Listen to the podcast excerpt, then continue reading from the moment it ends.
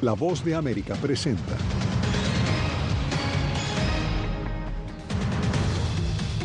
La secretaria del Tesoro envía mensaje de calma a los mercados en medio de la crisis bancaria, mientras la Reserva Federal sopesa aumentar la tasa de interés. Los mandatarios de China y Rusia cierran su segundo día de reuniones con la firma de dos acuerdos.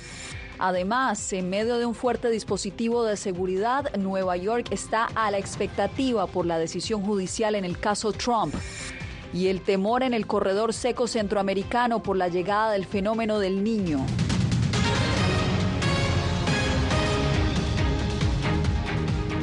¿Qué tal? Aquí comienza el mundo al día. Soy Yasmín López.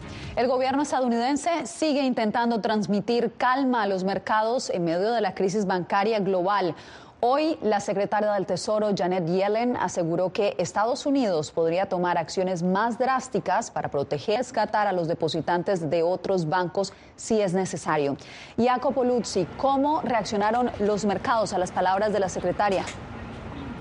Yasmín, las acciones subieron en un martes tranquilo en el mercado de Wall Street, incluso los bancos más golpeados por la crisis de la industria en medio de esta esperanza de más ayuda del gobierno de Estados Unidos. También las acciones de los bancos pequeños y medianos subieron después de que la secretaria del Tesoro Yellen dijo que sí, si hay una situación que va empeorando, podríamos tener más asistencia del gobierno gobierno de Estados Unidos.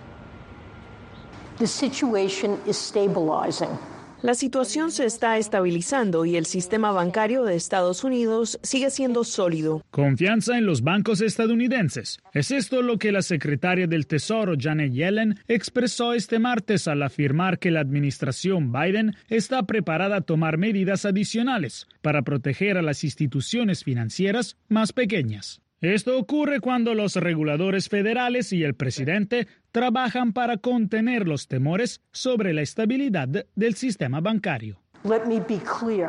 Permítanme ser claro, las acciones recientes del gobierno han demostrado nuestro firme compromiso de tomar las medidas necesarias para garantizar que los ahorros de los depositantes y el sistema bancario permanezcan seguros. Las palabras de Yellen intentan calmar los mercados frente a la peor turbulencia financiera en más de una década y ya el gobierno contempla opciones adicionales para detener los flujos de depósitos fuera de los bancos pequeños y medianos, como First Republic, y a medida que crezca la preocupación de que será necesario hacer más. Según expertos, empero, los reguladores no estarían tutelando a todos.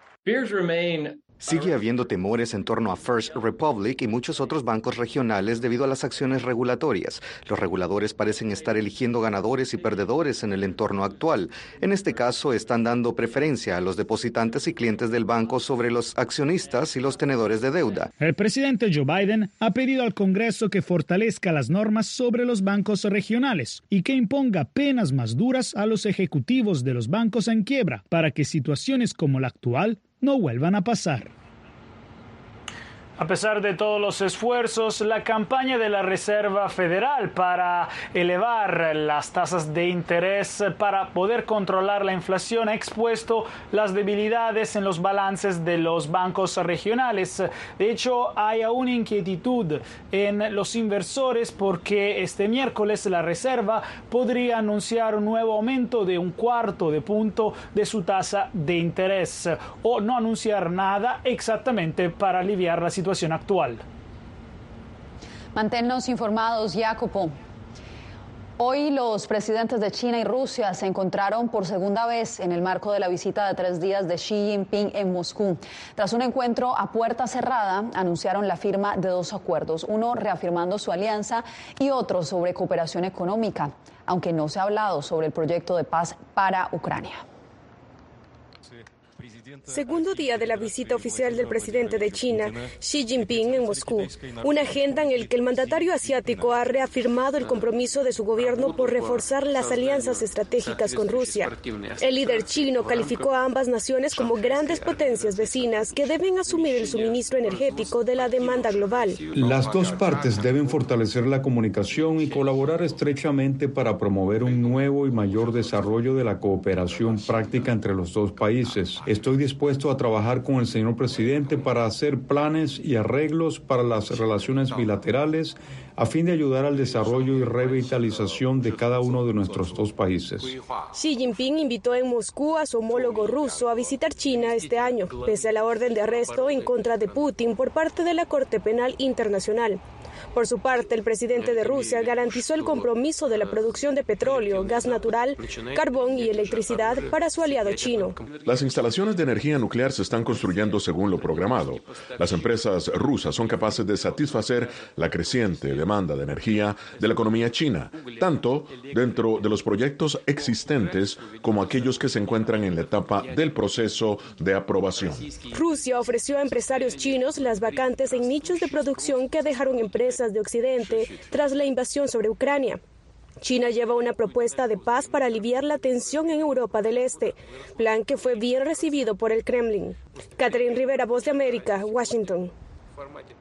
Pasamos ahora a Nueva York, donde se registran manifestaciones aisladas y un fuerte dispositivo policial en los alrededores de la Torre Trump, a la espera de que la Fiscalía de Manhattan culmine su investigación sobre un supuesto soborno del expresidente Donald Trump a la actriz pornográfica Stormy Daniels. Ángela González nos acompaña en vivo. Ángela, cuéntanos cómo avanza la jornada. Yasmín, pues eh, está acordonada la Quinta Avenida, también hay camiones de la basura listos para bloquear las calles de ser necesario si hay protestas que puedan escalar a violencia. Tienen órdenes de permanecer ahí durante toda la semana, según pude conocer. Y también pues se registraron algunos encuentros entre manifestantes a favor y en contra de Trump justo en las afueras de su residencia, todavía aquí en la Quinta Avenida, donde tuvo que intervenir la policía y donde también pues conocimos las razones de por qué algunos manifestantes decidieron incluso viajar de otros estados y venir aquí para dar el soporte a Trump que convocó en sus redes sociales y también otros neoyorquinos para tratar de mantener la paz. Escuchemos. Estoy aquí para asegurarme de que nadie se pelee, porque lo que está pasando es la división de las personas. Nosotros sabemos quién es Donald Trump desde antes de que se metiera a la política. Bueno, estamos a la espera, todos, hay tensión, va creciendo, hay manifestaciones en diferentes puntos de la ciudad, pero todas son de grupos muy pequeños que al parecer todavía no se han organizado, pero hay un operativo por parte de la Policía de Nueva York y varias agencias federales junto con el Servicio Secreto que están listos para contener las protestas, también lo dijo el alcalde de la ciudad, bien sean de mayor escala o de menor escala, pero ante todo mantener la calma, evitar disturbios y la violencia. Yasmín. Ángela, continuaremos monitoreando esta situación, este proceso judicial que se adelanta contra el expresidente Donald Trump. Gracias por el reporte.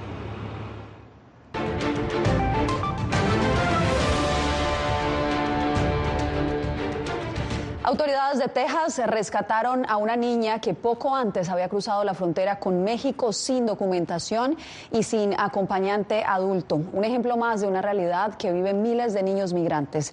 Víctor Hugo Castillo nos informa. Agentes del Departamento de Seguridad Pública de Texas y de la Guardia Nacional encontraron a una niña hondureña de nueve años poco después de que ella cruzó la frontera en el área de La Joya. Normalmente los papás ya están de este lado aquí en Estados Unidos y lo están esperando, pero pues de nuevo, los niños están cruzando el río este completamente solos.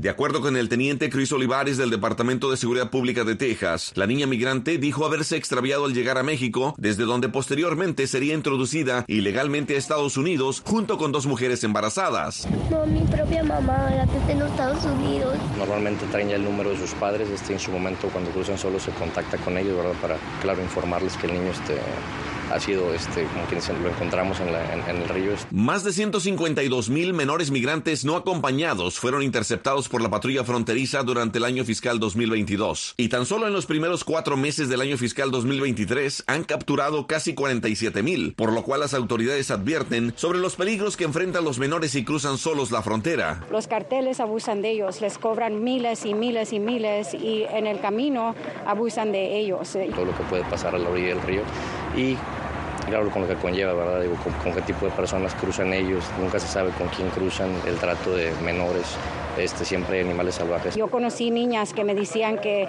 eran abusadas sexualmente por los carteles. La pequeña cuyo nombre no ha sido revelado cruzó como muchos otros menores lo han hecho, sin la compañía de algún familiar, y fue trasladada a un centro de procesamiento para unidades familiares. Víctor Hugo Castillo, Voz de América, McAllen, Texas.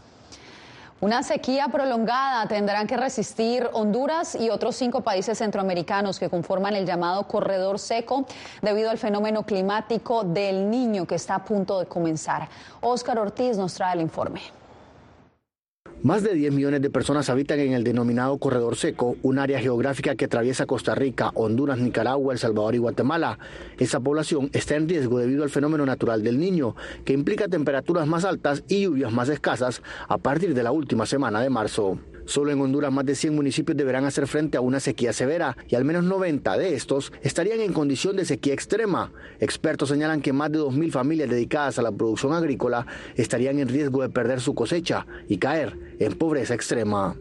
Muchas de estas familias, pocas tienen trabajo formal en las azucareras o ingenios o en las meloneras o en algunas regiones donde hay otros, otros, otros rubros de agroexportación. El corredor seco centroamericano es altamente vulnerable a eventos de clima extremo, tales como periodos de sequía seguidos de lluvias intensas que afectan fuertemente los medios de vida y la seguridad alimentaria de las poblaciones locales. Expertos llevan a productores y gobierno a desarrollar estrategias para mitigar el impacto una buena cantidad de personas en, una, en cierta categoría de, inseguridad alimentaria que todavía no llega a niveles alarmantes, pero que se podría alcanzar esos niveles una vez que no puedan cosechar en el cultivo de primera. Según la Organización de la ONU para la Alimentación y la Agricultura, la FAO, el 80% de los pequeños productores viven en pobreza y ante la pérdida de su cosecha, muchos buscarán migrar.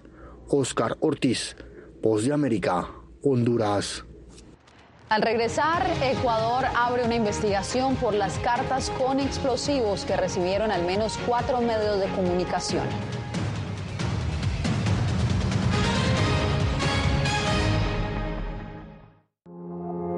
puertorriqueños somos unos animales raros porque tenemos esta ciudadanía americana. Llegamos a Estados Unidos y nos damos cuenta que somos diferentes. Sí, tenemos un pasaporte americano, pero nuestra idiosincrasia no lo es. Si queremos hacer un mejor Puerto Rico, que es lo que buscamos nosotros, tenemos que ganarnos el respeto y la confianza de todos los sectores del país.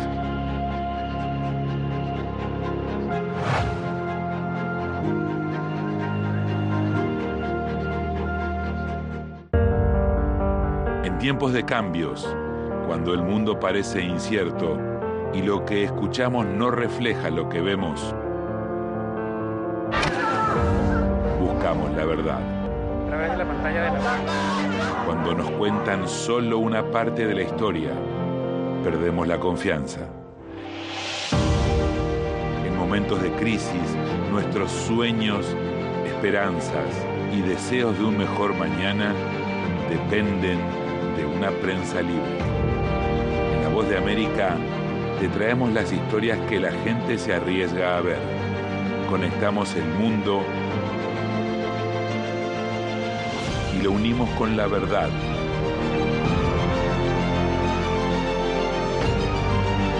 En La Voz de América te presentamos el panorama completo. ¿Qué tal desde Washington comienzan las noticias en el mundo al día? Día a día, desde la capital de Estados Unidos y donde se producen las noticias que más te impactan. El objetivo es llegar al otro lado de la frontera para pedir asilo. La voz de América te conecta con el mundo al día. Los hechos más allá de la noticia. Para que tomes decisiones bien informadas. En el lenguaje que quieres, donde quieras y como prefieras. Conéctate con El Mundo al Día.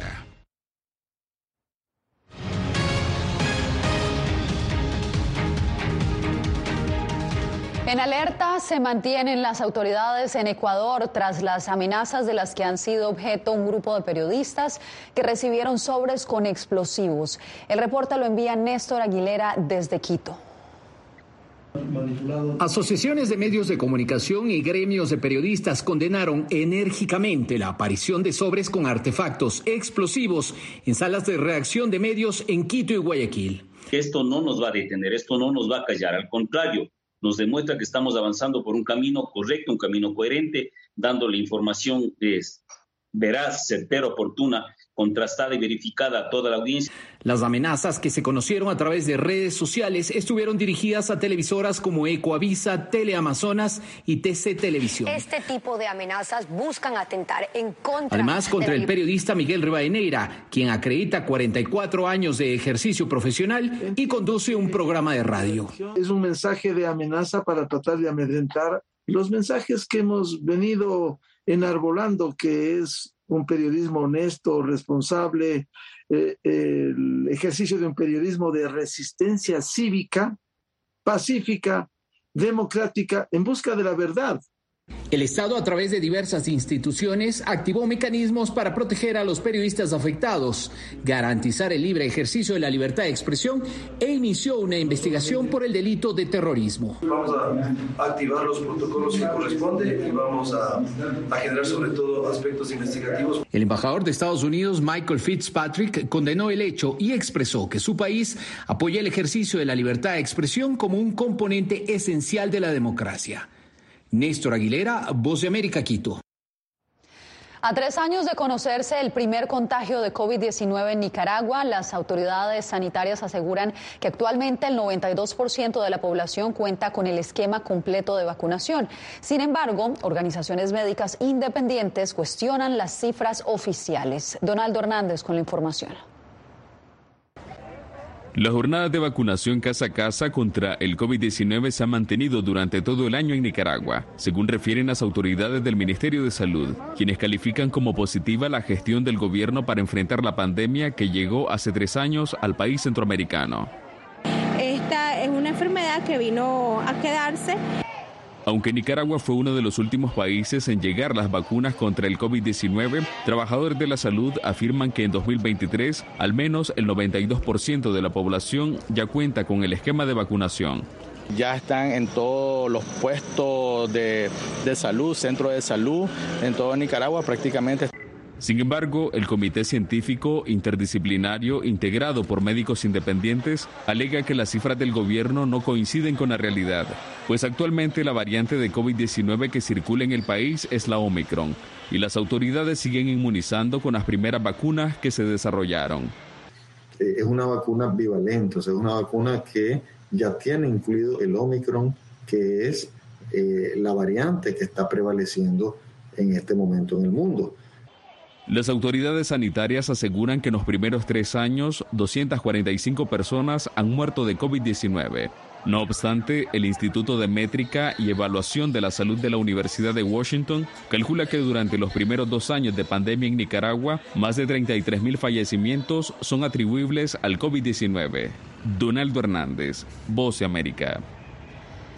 Avanza en Florida una propuesta legislativa que busca garantizar el acceso a las armas de fuego a menores de 18 años de edad.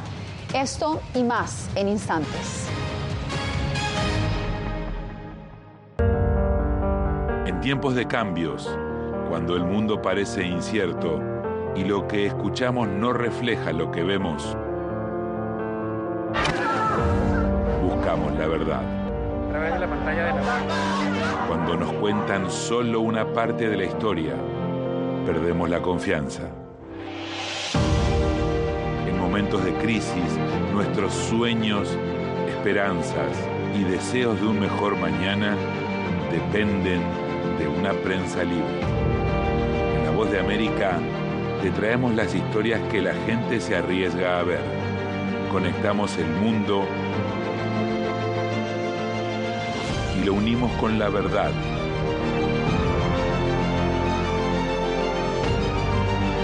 En La Voz de América te presentamos el panorama completo.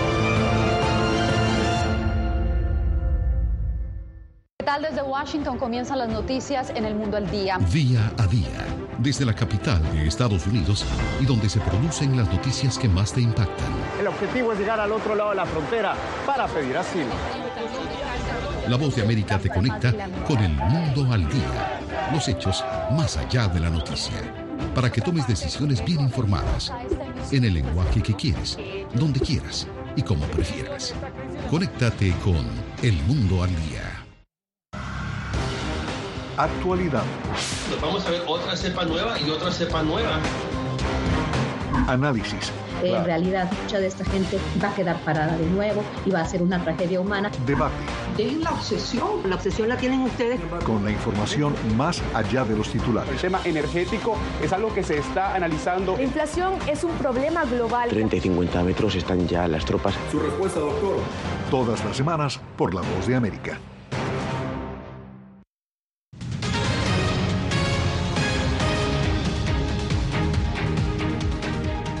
Los Ángeles, el segundo distrito escolar más grande de Estados Unidos suspendió las clases hoy martes debido a la huelga de unos 30 mil maestros y del personal de apoyo educativo de esa ciudad. Todo se debe a una serie de negociaciones que se han venido adelantando y que este lunes fracasaron a última hora. Ellos exigen un aumento de salario del 30% más dos dólares adicionales por hora para los trabajadores con salarios más bajos. Esto reportan medios locales. En el estado de Florida avanza la discusión legislativa para reducir de 21 a 18 años de edad requerida al comprar armas largas. Los partidarios de aumentar las restricciones al porte de armas ven la propuesta como un potencial retroceso. Esto nos informa José Pernalete. Desde Tallahassee se debate un polémico proyecto de ley que pone de nuevo en el tapete el acceso a las armas de fuego. La legislatura de Florida aprobó en primera discusión un proyecto legislativo que reduce la edad requerida al comprar armas largas de 21 a 18 años. La legislación había sido revertida tras la masacre en la escuela secundaria de Parkland en 2018. Para la Fundación Giffords puede ser un retroceso en el avance en la lucha contra la violencia de las armas de fuego. Nosotros después de que se aprobaron la, la ley que se llama Red Flags, que es la ley de bandera roja, no hemos vuelto a tener tiroteos masivos y precisamente una de las cosas que hizo esa ley fue elevar la edad hasta 21 años. A juicio de esta organización sin fines de lucro, una persona de 18 años de edad puede ser considerada como muy vulnerable en comparación al límite vigente de 21. Esto significando que pueden ser ellos un riesgo para ellos mismos o para otros. Por otra parte, quienes están a favor de esta modificación argumentan que los hechos violentos que se registran en pleno la vía pública como robos y atracos ameritan un legítimo derecho a la defensa. Donde los eh, jóvenes en menos de, de 21 años eh, tienen sus uh, armas y están matando, robando a, a los ciudadanos incluso a otros jóvenes. La legislatura del estado de Florida cuenta con amplia mayoría republicana en ambas cámaras, por lo que esta propuesta puede ser aprobada. José Pernalete, Voz de América, Miami. Estados Unidos superó las 100.000 muertes por sobredosis durante el último año. Por eso las librerías públicas comenzaron a distribuir un medicamento que puede reversar los efectos de la droga y de esta manera salvar vidas. En Estados Unidos ahora los bibliotecarios no solo se entrenan para asesorar en temas de libros, sino para administrar naloxona, un medicamento que puede revertir rápidamente los efectos de los opioides, con lo que pueden salvarse vidas. Se sostiene así, no quieres que se caiga porque puede activar el aerosol, pero no es dañino si se activa, solo tienes que empezar de nuevo. Un entrenamiento aparentemente sencillo, pero para el que no todos dicen sentirse preparados. Quisiera pensar que yo podría hacerlo, pero es posible que necesite encontrar a alguien más que me apoye si lo necesito. Estábamos un poco nerviosos al principio, solo de ver cuáles iban a ser las reacciones de la gente. Que son sin duda variadas. Es un centro comunitario, es un lugar para que la gente se reúna y por lo tanto es el lugar ideal para algo así, porque nunca se sabe quién cruzará la puerta y quién necesitará ayuda. Ponerlo en un espacio público cerca del público es como sugerir que está bien hacerlo. Llevo Narcan conmigo porque tengo amigos que lo hacen, pero no creo que deba ir en lugares públicos porque hay niños y esas cosas. En Estados Unidos este medicamento es ahora de venta libre, por lo que no se requiere una prescripción y pese a que puede tener un costo en farmacias, hay programas comunitarios que lo proveen gratis. Una iniciativa que se suma a la de facilitar agujas a consumidores para evitar infecciones y transmisiones de otras enfermedades. Investigaciones muestran que la administración de naloxona, también conocida como Narcan, ayuda a evitar muertes de consumidores de drogas. En el último año, esta ha sido causa de 110 mil muertes en todo el país. Laura Sepúlveda, Voz de América. En instantes, una maestra se las ingenia para que sus estudiantes mujeres no falten a clases. La historia en minutos.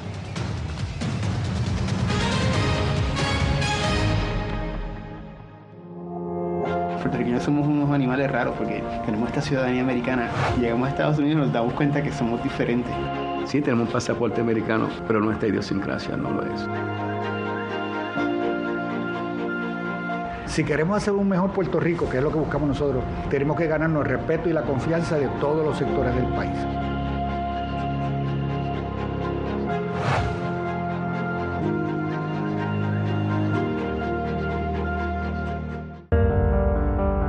Tiempos de cambios, cuando el mundo parece incierto y lo que escuchamos no refleja lo que vemos,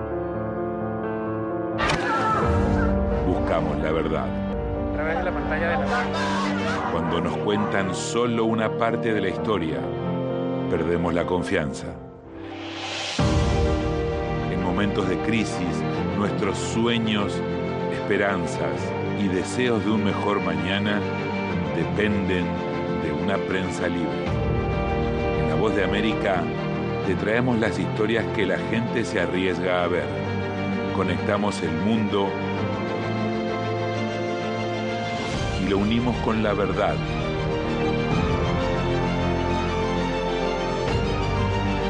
En La Voz de América te presentamos el panorama completo.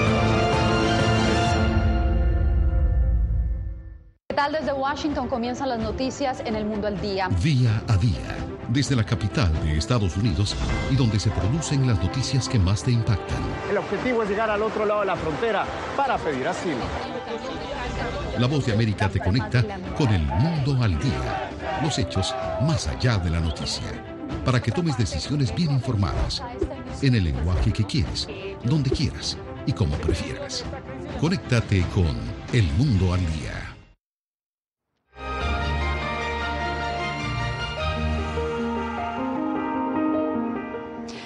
Mes las niñas de una población remota en Ghana se ven obligadas a faltar a la escuela debido a su menstruación.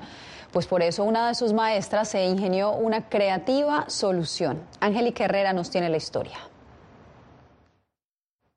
En Afari, una población remota en Ghana, una maestra encontró una solución innovadora a un problema común, pero que rara vez se discute.